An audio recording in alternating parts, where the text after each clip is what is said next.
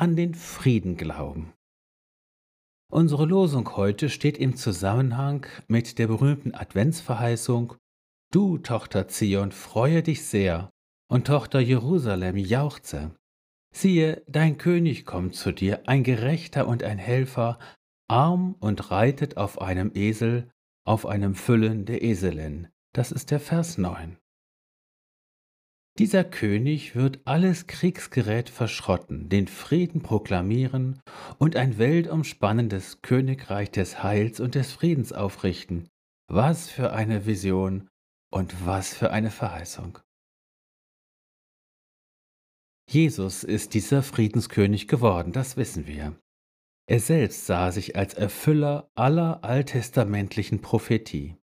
In seiner Geburt, die wir heute Abend anfangen zu feiern, hat dieses Friedensreich seinen Anfang genommen. Die Engel proklamierten auf Bethlehems Fluren bereits den Frieden auf Erden, so der Lehrtext heute.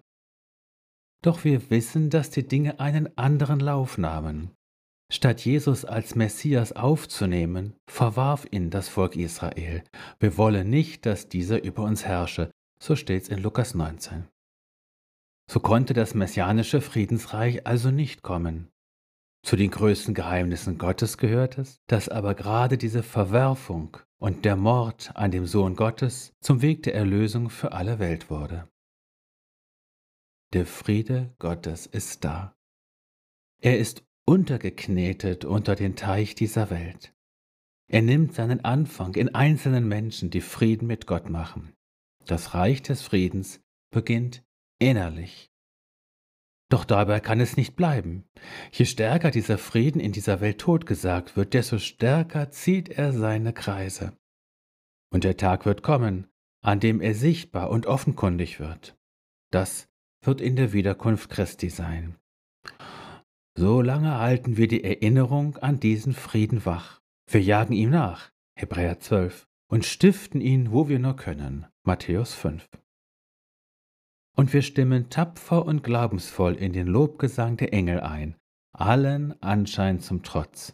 Es werden die Sänger sein, die das letzte Wort behalten. Sei gewiss, du bist in Jesus gesegnet, sein Friedensreich steht auch dir offen.